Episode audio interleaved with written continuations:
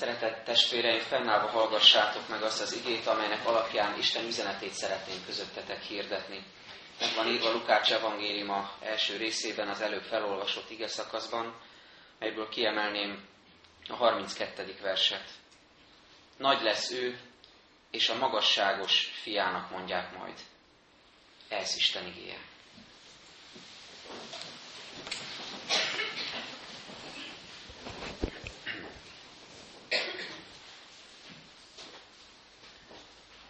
Mesék világának elmaradhatatlan szereplői a királyok, és nagyon sokféleképpen jelennek meg érdekes ezt a gyermekkori emlékeinkből, élményeinkből is újra felidézni, ahogyan a meseírók, vagy éppen a népmesék, vagy éppen a legendák megörökítik a különböző királyoknak az életét, kalandjait, bölcs mondásait, vagy éppen tetteit. Jellemző ezekre a királyokra, mondom most a mesék világáról szólok, a fényes udvartartás, hatalom, az erő, a gazdagság.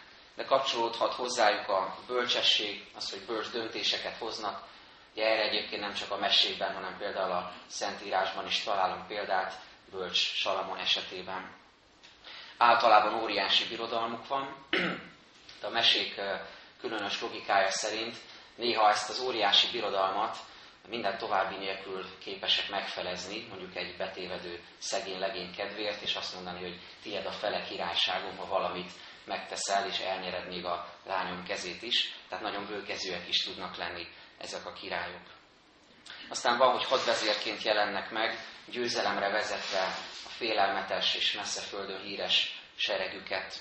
Vannak persze olyan királyok is a mesékben, vagy éppen királynők, attól függ, melyik verziót olvassuk, amelyek gonoszak, és a hatalmukat, a királyságukat, az uralmukat rossz, gonosz dolgokra, célokra használják fel, és sanyargatják az embereket, és fogva tartják őket. Aztán előfordul olyan is, ilyet a magyar történelemben, illetve a történelmi legendákban is olvasunk, hogy egy-egy király áruhát ölt, elvegyül a nép között, és megnézi, hogy hogyan is élnek az alatvalói, és így igazán reális képet kap az országáról. És néha azt is látjuk, hogy próbára teszik a fiaikat, leányaikat, három fiút, három leányt, elküldik őket, és e, valamilyen feladatot kapnak ezek a gyermekek, és visszatérve jutalomban részesülhetnek. És ráadásul kicsit tovább menve most már a mai világunk felé, ez már nem a mesék világa, ma is léteznek királyok. Olyan furcsa ezzel találkozni, hogy már nem a mesék világában élünk, de mégis vannak olyan országok, ahol királyok uralkodnak.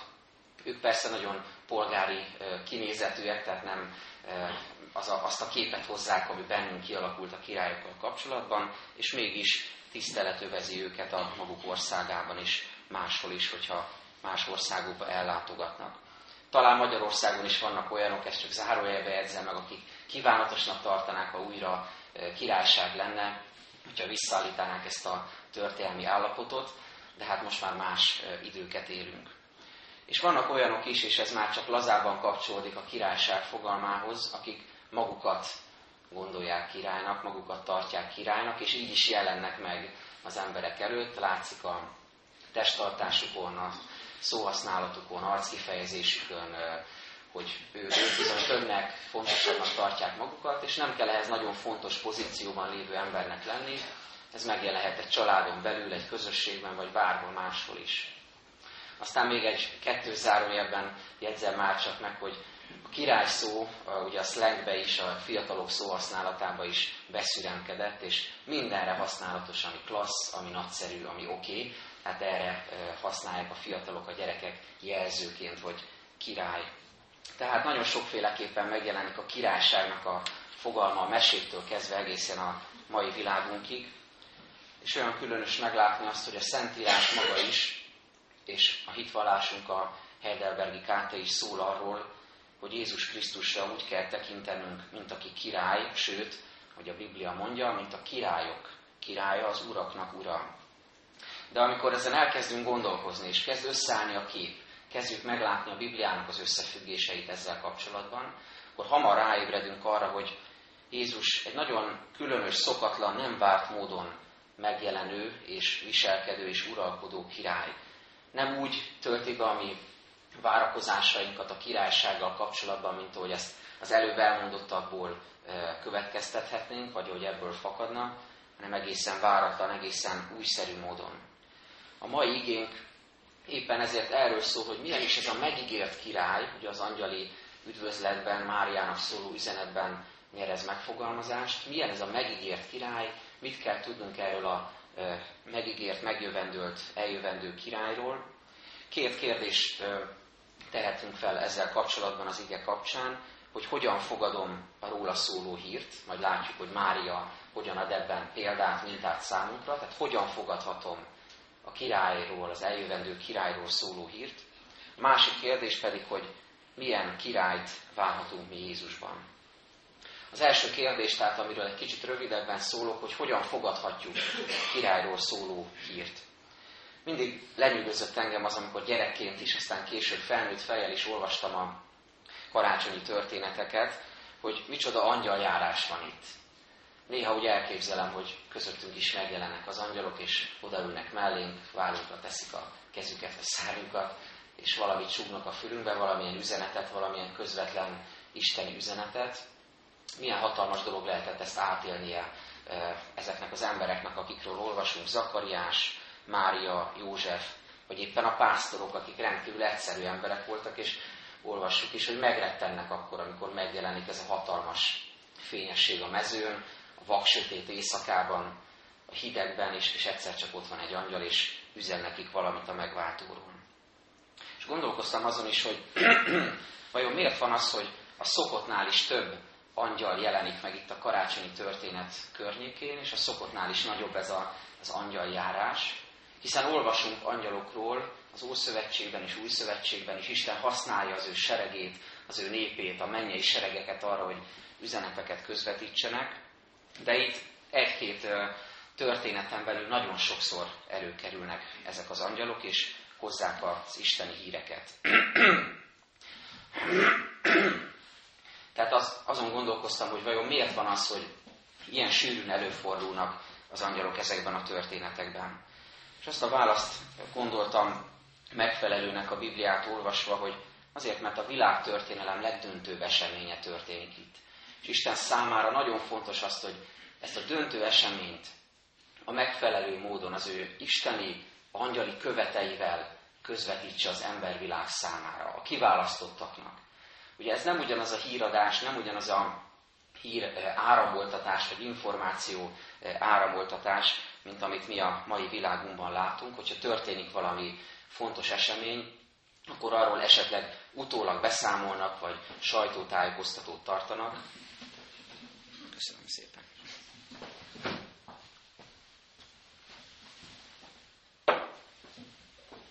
Vagy összehívnak egy tévéstábot, értesítik a sajtósokat, valami nagy dolog történt, gyertek és közvetítsetek erről, vagy utólag beszámolunk erről egy-egy hírben, hanem pár embernek, akiket ő kiválaszt, nem tömegeknek, nem a, a hivatalos hatalmasságoknak, hanem pár kiválasztott embernek Isten elküldi az ő angyalát. És nekik mondja el az örömhírt, és rajtuk keresztül közvetíti természetesen a többieknek is. Mária is egy ilyen híradást kap Gábriel angyaltól, és ez a híradás így szól, ezt kapja üzenetként Mária. Ne félj, Mária, mert kegyelmet találtál az Istennél. Íme fogansz méhedben, és fiút szülsz, akit nevez Jézusnak. Nagy lesz ő, és a magasságos fiának mondják majd. Az Úristen neki adja atyának, Dávidnak a trónját, ő pedig uralkodik a Jákob házán örökké, és uralkodásának nem lesz vége. Nézzük meg, hogy Mária hogyan fogadja ezt az üzenetet. Nagyon egyszerűen vázlat pontokba szedve két dolgot mond neki az angyal, ami rá vonatkozik. Kegyelembe fogadott vagy, és az Úr veled van, ne félj. És hogy milyennek a fogadói oldala, hogyan fogadja ezt Mária, ezzel kapcsolatban is kettőt olvasunk.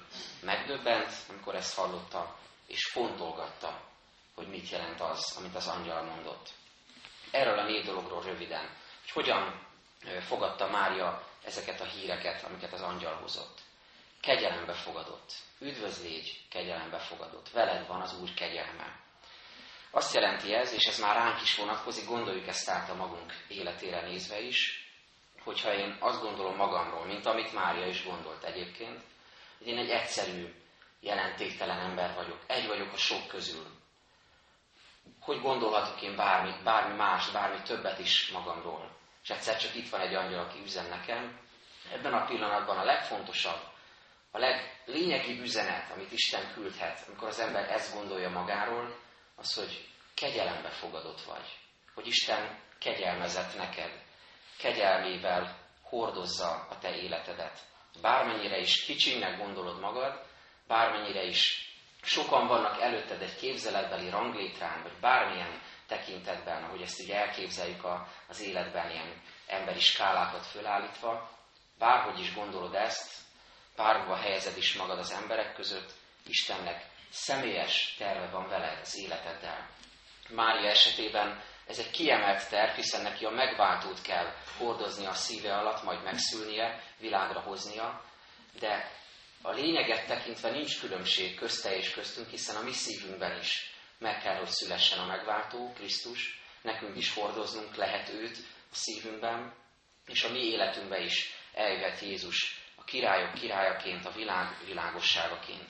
Üdvözlégy, kegyelembe fogadott, ez tehát az első, hogy nem csak Máriának szól, hanem szól nekünk is. Tekintsünk így az életünkre, tekintsük azt értékesnek, mert Isten számára értékes, és ő az ő tervét mindenképpen szeretnék közölni velünk. Kegyelembe fogadottak lehetünk tehát. A másik angyali üzenet vagy megjegyzés, veled van az Úr, ne félj. Ugye Mária érzi, hogy itt valami hatalmas küldetésről, hatalmas feladatról, hatalmas szolgálatról van szó, aminek hosszú távon lesz nagy jelentősége. Már talán így megsejti azt, hogy itt nem egy egyszerű szolgálatról, feladatról van szó, hanem nagyon nagy hatása lesz ennek a világtörténelemre is. És amikor az ember úgy érzi, hogy nagy feladatot kap, akkor megretten. Mária is így van ezzel, ezért mondja neki az angyal, veled van az Úr, ne félj. Szól ez nekünk is. Ha így érzed az életednek ezen a pontján, bármilyen tekintetben éppen megfáradva, vagy telve erővel, de valami nagy feladatra készülve, vagy éppen a napi teendőkben benne állva, tulajdonképpen abból nem is nagyon kilátva élet, éled az életedet, minden tekintetben szól ez az üzenet mindannyiunknak, veled van az Úr, ne félj, meg fog erősíteni ebben a nem könnyű helyzetben, nem könnyű feladatban, nem könnyű szolgálatban. Hogyan fogadja ezt Mária, hogyan fogadja a király eljövetelének üzenetét? Azt olvassuk, hogy megdöbbent, amikor ezt hallotta mert Isten tervei ámulatba ejtőek, döbbenetesek. Érdemes néha úgy ö, olvasni Isten igéjét, hogy nem térünk olyan nagyon hamar napirendre a fölött, amit Isten tesz, vagy amit Isten mond, amit Isten személyesen mond, vagy amit általános kijelentésként minden ember elé tár a Szentírásban az ő lelke által. Amikor valami nagyon rossz dolog történik velünk, azt nagyon megjegyezzük, azt felemlegetjük, egymásnak is mondjuk, panaszainkban is, beszélgetéseinkben is, az Úristennek is az imádságainkban felemlegetjük, hogy mikor adsz már ebből enyhülést, azt nagyon sokszor el tudjuk mondani, és amikor valami áldást hoz, valami ajándékot ad, valami nagy dolgot tesz, én úgy érzem nagyon sokszor, hogy nem mindig vagyunk elég hálásak ehhez mérten. Nem mindig tudjuk igazán felmérni, hogy milyen hatalmas az Isten, hogy ezt megcselekszi velem. A rossz dolgot nagyon könnyen megjegyezzük és felnagyítjuk amikor valami áldás jön, valami ajándék, nagyon könnyen napirendre térünk fölött, és azt mondjuk, ez természetes. Azt mondjuk, igen, hát Istennek az a dolga, hogy adja ezeket a jó dolgokat. Nem így van.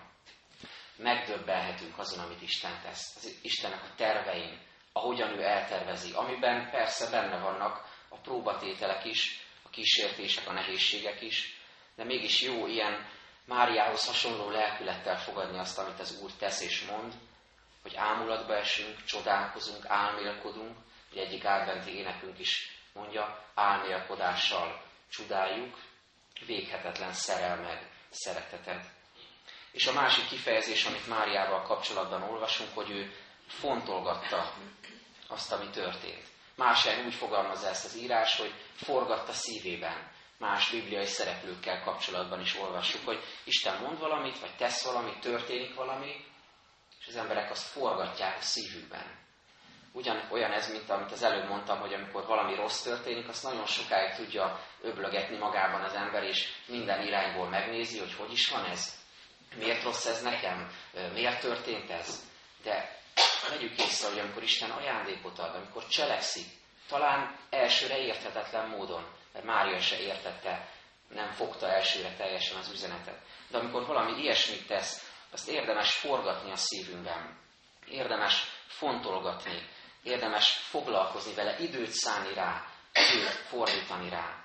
Nézzük meg, megint ezt mondom, hogy mire mennyi időt szánunk, mennyi időt szánok arra, hogy forgassam magamban a nekem adott üzeneteket. Tegnap az ökumenikus iskolában volt karácsonyi ünnepség délelőtt, és az áhítat keretében volt egy színházi előadás, és egy nagyszerű előadást hoztak elénk a diákok, és az volt a kérésük, hogy ne tapsoljunk a végén, hanem minden gyermek, hát mondjuk a felnőtteknek talán ez könnyebb volt, a gyerekeknek lehet, hogy nehezebb, hát ne tapsoljunk a végén, hanem mindenki gondolkozzon el a színdarabnak az üzenetén. És olyan jó volt, hogy tényleg nem volt taps szokványos módon a végén, hanem a gyerekek hol csöndesebben, hol kicsit hangosabban, de bementek az osztályukba, és biztos vagyok benne, hogy voltak néhányan, akik tényleg forgatták a szívükben annak a darabnak az egyébként bibliai üzenetét. Olyan jó az, amikor tényleg tudok időt szállni arra, hogy csöndben legyek az Úristen előtt, és forgassam a szívemben, amit ő tett velem. De miután megláttuk, hogy hogyan fogadta Mária az angyal üdvözletét és a, az eljövendő királynak az ígéretét, nézzük meg azt is, hogy milyen ez a megígért király, mit mond róla az angyal, mit hoz róla isteni üzenetként az angyali követ. Az első kifejezés az eljövendő királlyal kapcsolatban az, úgy fogják nevezni, hogy Jézus. Annyira egyszerűen, triviálisan hangzik ez számunkra, hiszen Jézus Krisztus követőinek mondjuk magunkat, de érdemes mindig belegondolni, hogy mi van a nevek mögött. Ugye itt is olvassuk, és a többi karácsonyi történetből is szépen összeáll ez, hogy az ő neve az, hogy szabadító. Így fogják nevezni ezt az eljövendő nagy királyt, hogy Jézus. Amikor Pálapostól ezt már néhány évtizeddel később fogalmazza, ugye a Filippi eh, levél Krisztus himnuszában, ő azt mondja, hogy ez lesz az a név, amelyre minden tér meghajol, mennyeieké és földieké egyaránt.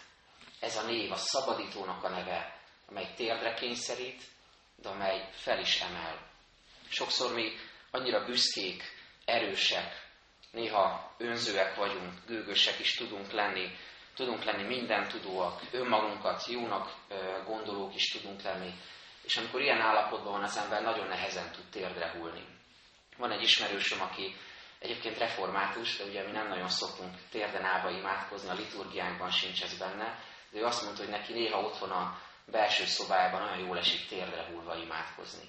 Mert amikor az ember térdre ereszkedik, akkor ezzel kifejezi talán még jobban testi értelemben is az Isten iránti alázatát, az Isten dicsőítését, hogy valóban ő a hatalmas, én pedig az, aki megalázom magam előtte, de utána átélhetem azt, hogy nem csak térdre kényszerít az ő ereje, hatalma, hanem fel is emel, meg is szabadít azokból a védkekből, bűnökből, amelyekben élek egyébként. Emlékezzünk rá, hogy amikor Pétert, a tanítványt elhívja Jézus, és csodát tesz a halakkal, rengeteg halat fognak ki. Péter nem azt mondja, hogy fú, hát ez egy óriási üzlet, csatlakozzunk Jézushoz, és fogjunk még több halat. Vagy nem azt mondja, hogy micsoda, csoda, meséljük ezt el mindenkinek. Azt mondja, távozz tőlem, mert én bűnös ember vagyok. Akkor az ember megérzi Jézusnak, a királynak a hatalmát, a szentségét, akkor ezt tudja mondani, távozz tőlem, mert én bűnös ember vagyok, vagy most már pünkös utáni keresztényként, hiszen Péter is azzá lett, azt mondhatjuk, jöjj el, és a te szent lelkeddel szabadíts meg, szabadíts fel engem minden terhem alól.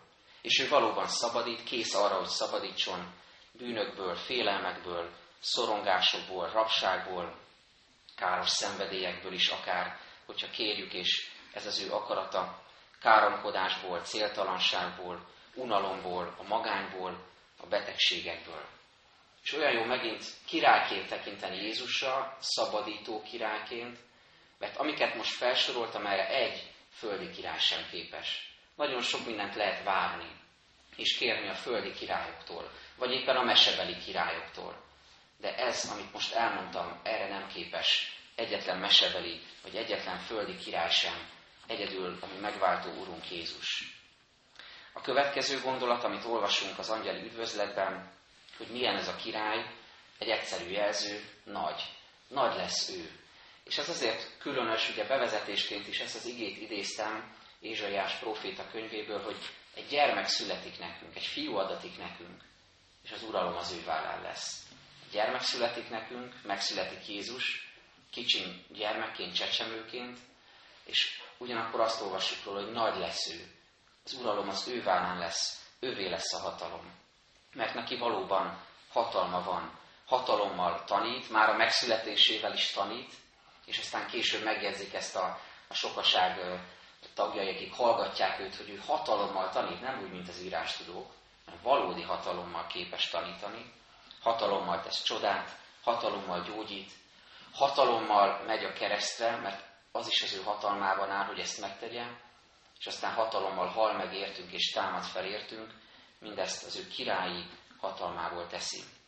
És azt is jó látni a karácsonyi jelenetben, hogy ennek a nagy királynak, bármennyire is kicsiny és bármilyen szerény körülmények között születik meg, ennek a nagy királynak a földi királyok olyan ajándékokat hoznak, amelyek valóban királynak szólnak. A királyi tiszteletet adják meg neki. Ezek a messziről érkezett csillag által vezetett emberek, mert neki tényleg van hatalma.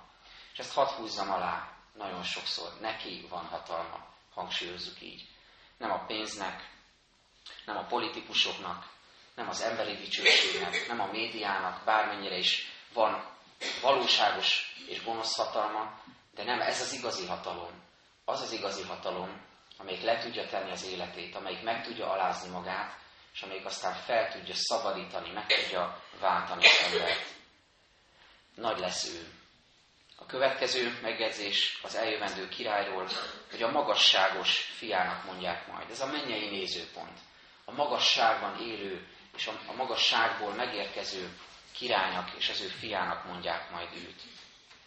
Nagyon sokszor veszem észre azt, hogy az ember lefelé néz. Lehúzzák a gondolatainkat, a különböző események. Mi néha még a testtartásunk is olyan, hogy lefelé nézünk. Valaki mondta, amikor az ifis karácsonyon beszélgettünk erről, hogy amikor az emberek utaznak a villamoson, vagy a különböző közlekedési eszközökön, ott is mindenki maga elé meredve utazik. Persze mi más csinálhatna, mindenki gondolkozik nyilván, de mégis olyan beszédes ez, hogy lefelé tekintünk, lefelé nézünk. És az, hogy a királyok királya magasságos fiaként érkezik meg, azt jelenti, hogy ő ezt a felülről, felülről való rátekintést hozza el az embervilágba.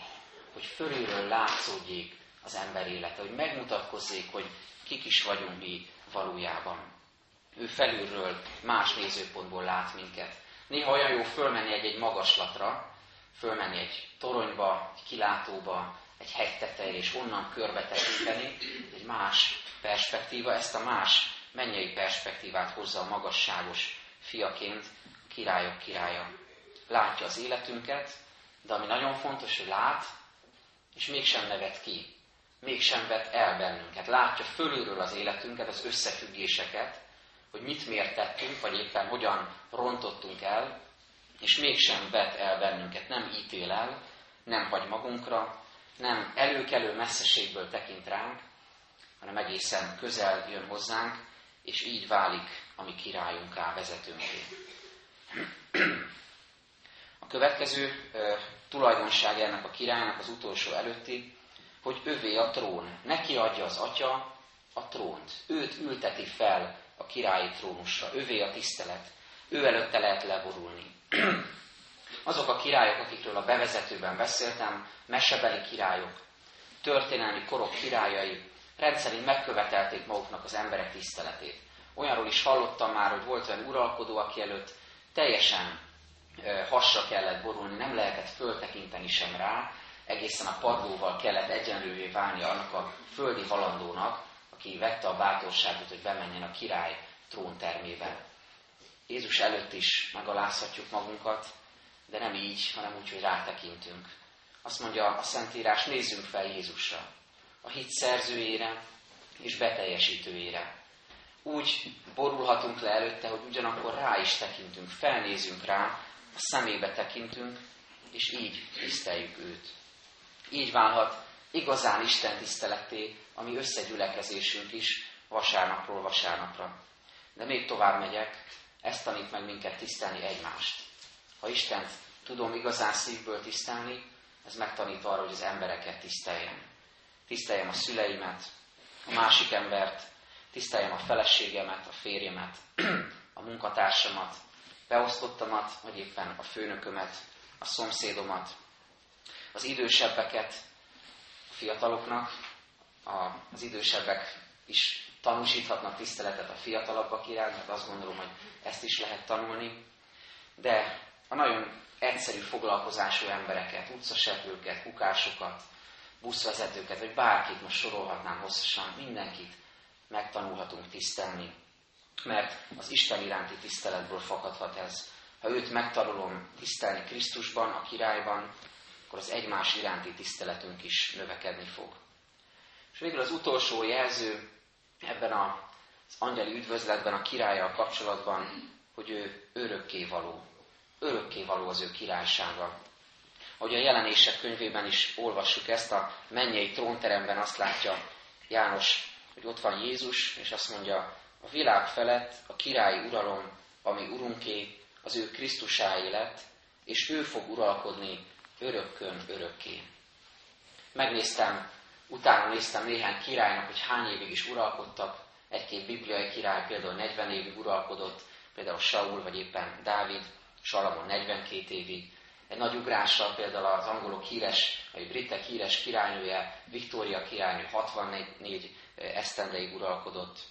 Most második Erzsébet 61 éve van a trónon, ami Mátyás királyunk 32 évig, Szent István 38 évig. De valószínűleg vannak olyan királyok, akikről nem tudok, és még ennél is sokkal tovább uralkodtak. Valószínűleg egy élethossza maximális uralkodási idő egy földi király számára, mert lehet, hogy születésétől fogva király, és haláláig az, tehát mondjuk 120 év. De itt azt olvassuk, hogy Jézus örökké való király. Sokkal tovább, mint amit mi bármilyen emberi tekintetben el tudunk képzelni, és egészen más léptékben is, mint ahogy azt emberileg képzelhetjük. Örökkön, örökké uralkodik királyként ezen az egész világon. Amikor azt olvassuk tehát, hogy az eljövendő király meg fog születni, ezt hallja Mária, megdöbben rajta, és mi is megdöbbenhetünk rajta, fontolgathatjuk, forgathatjuk ezt a szívünkben, mert látunk aztán a karácsonyi jelenetben egy barlangistálót, látunk nagyon egyszerű körülményeket, koszos istálót, látunk állatokat, látunk egy hideg esti képet, pásztorokkal, furcsa, messziről megérkező alakokkal, királyokkal, bölcsekkel, és látunk egy egyszerű ruházatú házaspárt, egy kisgyermekkel, ki lehet, hogy éppen sír, vagy éppen édesen alszik, és azt kell mondjuk, amikor erre a képre tekintünk, hogy hatalmasak az Isten útjai, mert ez az a király, aki megígértetett, ez az a király, akiről szól ez az angyali üdvözlet. Ne félj, Mária, mert kegyelmet találtál az Istennél. Íme fogansz méhedben, és fiút szülsz, akit nevez Jézusnak. Nagy lesz ő, és a magasságos fiának mondják majd. Az Úristen neki adja atyának Dávidnak a trónját. Ő pedig uralkodik a Jákob házán örökké, és uralkodásának nem lesz vége. Ő a király, várjuk őt ezen az ünnepen is. Amen. Csöndesedjünk el és imádkozzunk magunkban.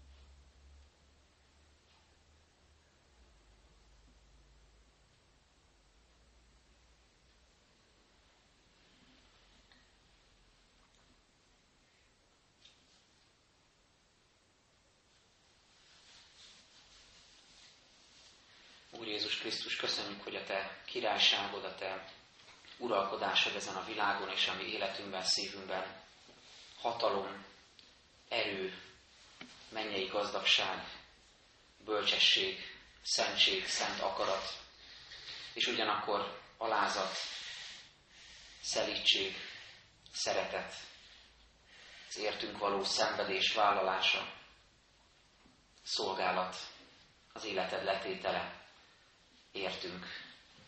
Köszönjük, Urunk, hogy Te így vagy király, öröktől fogva és örökkön örökké, és arra kérünk, hogy jöjj most a szívünkbe, uralkodj bennünk, enged, hogy nem magunkat tartsuk királynak, uralkodónak, bármilyen emberi kapcsolatunkban vagy közösségünkben, hanem rád tekinthessünk fel királyként, uralkodóként. Könyörülj, Urunk, hogy az ünnepre készülve tisztulhasson a szívünk, segíts megszabadulni terhelyüktől, vagy segíts hordozni azokat, adj, adj ehhez erőt, adj ehhez szeretetet és kitartást.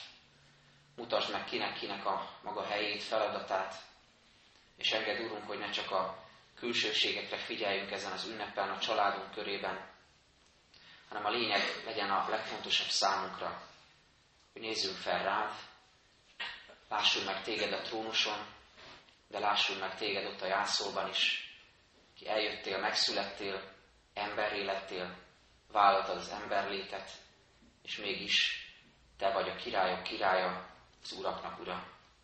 Köszönjük, hogy meghallgattad magunkban elmondott imádságait.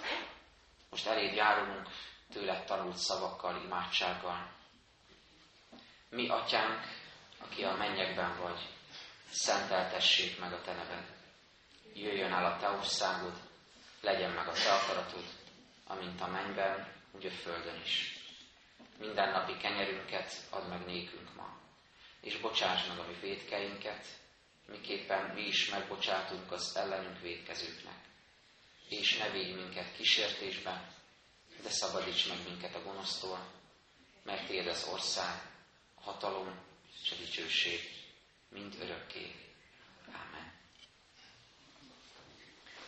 Fennállva énekeljük nemzeti imádságunkat a.